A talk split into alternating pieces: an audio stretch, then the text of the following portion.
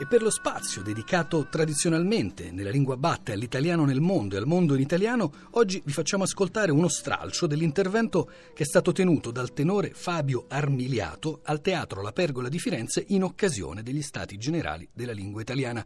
Forse alcuni di voi ricorderanno Fabio Armiliato nella sua ironica interpretazione proprio di se stesso, di un tenore, nel film di Woody Allen, To Rome with Love.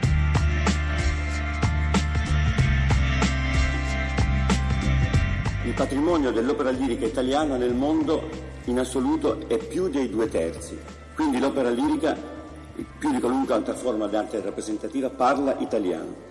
Gli artisti italiani sono sempre apprezzatissimi in tutto il mondo e posso testimoniarlo personalmente quanto siano sempre richiesti e rispettati. Forse non ce ne rendiamo conto, ma siamo eh, depositari della verità nella lingua. Tant'è vero che oggi si canta tantissimo, eh, nelle statistiche che vedremo adesso, eh, delle opere nel mondo, si fanno più opere all'estero che in Italia ed è una cosa veramente anche questa da sottolineare.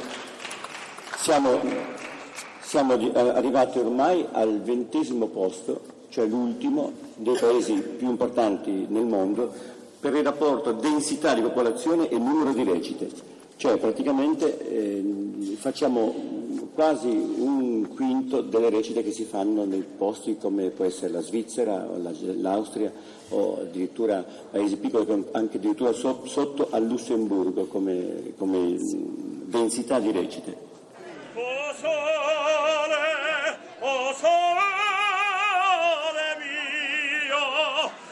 in fronte a te, seine Freunde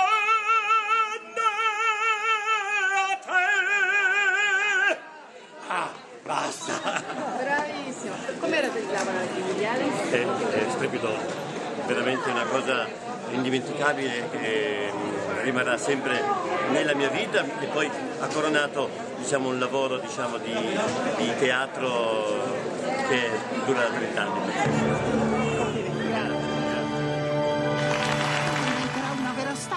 Una star del Tu non sai cantare. Ma non è vero. Sì, non sai cantare. Io no, tu ci penso io, mi sotto occupo io l'acqua, sotto la doccia. Sì, sì, sì lo so. No, sì, eh no, sì, non ci sa penso cantare, io. no. Ma, eh, Basta, sì, basta. faccio. no, no, ma, ma, ma, agisci da scudo. proprio. Vai avanti, lei probabilmente non accoltella una donna. Su, dai, così. Eh, Si calmi, si calmi. Eh, Si rilassi, si rilassi. Lei ha una sindrome aggressivo-depressa. Mette giù il coltello. E questa dovrebbe diventare nostra suocera.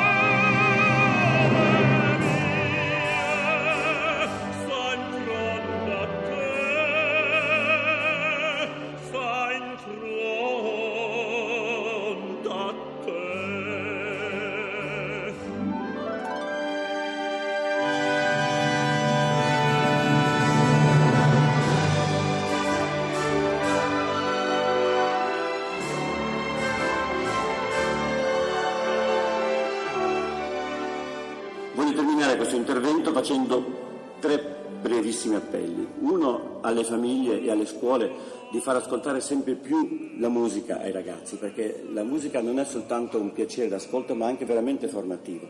L'aspetto poi dell'approfondimento, dello studio del canto è qualcosa che riguarda un aspetto interiore che aiuta a vivere meglio e dà tutto un senso a una vita. E lo posso dire come mia esperienza perché è uno studio che non finisce mai e ci si può confrontare con gli altri e ritrovare la voglia di guardarsi un po' dentro che forse abbiamo un pochino perso in questo nostro tempo così veloce e razionale.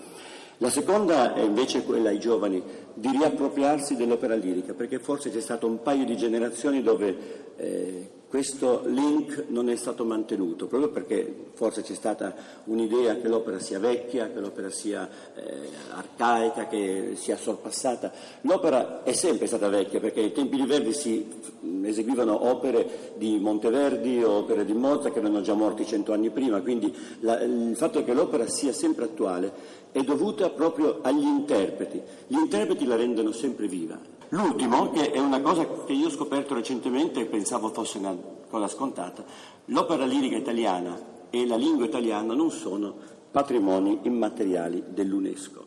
Ecco, io credo che l'opera lirica italiana, per quello che ha dato al mondo, per quello che ha diffuso nel mondo come patrimonio e per quello anche come fonte di lavoro che ha dato a tantissime persone nel mondo eh, intero, dovrebbe essere eh, considerata e eh, dichiarata un patrimonio immateriale dell'umanità, come lo sono il tango, come lo sono il flamenco,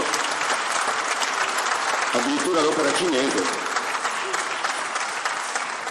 Eh, io insieme con, eh, con il soprano Daniela Dessì, che è qui presente anche lei in, in, in platea, vogliamo lanciare questa, questa, iniziativa e nei nostri concerti futuri vogliamo sempre attraverso le ambasciate e le autorità e le istituzioni lanciare questo messaggio tutte le volte che faremo dei concerti perché l'Italia vogliamo che diventi patrimonio immateriale UNESCO dell'umanità. Viva l'opera lirica, viva la lingua italiana che unisce i popoli in nome dell'arte, della musica e della cultura.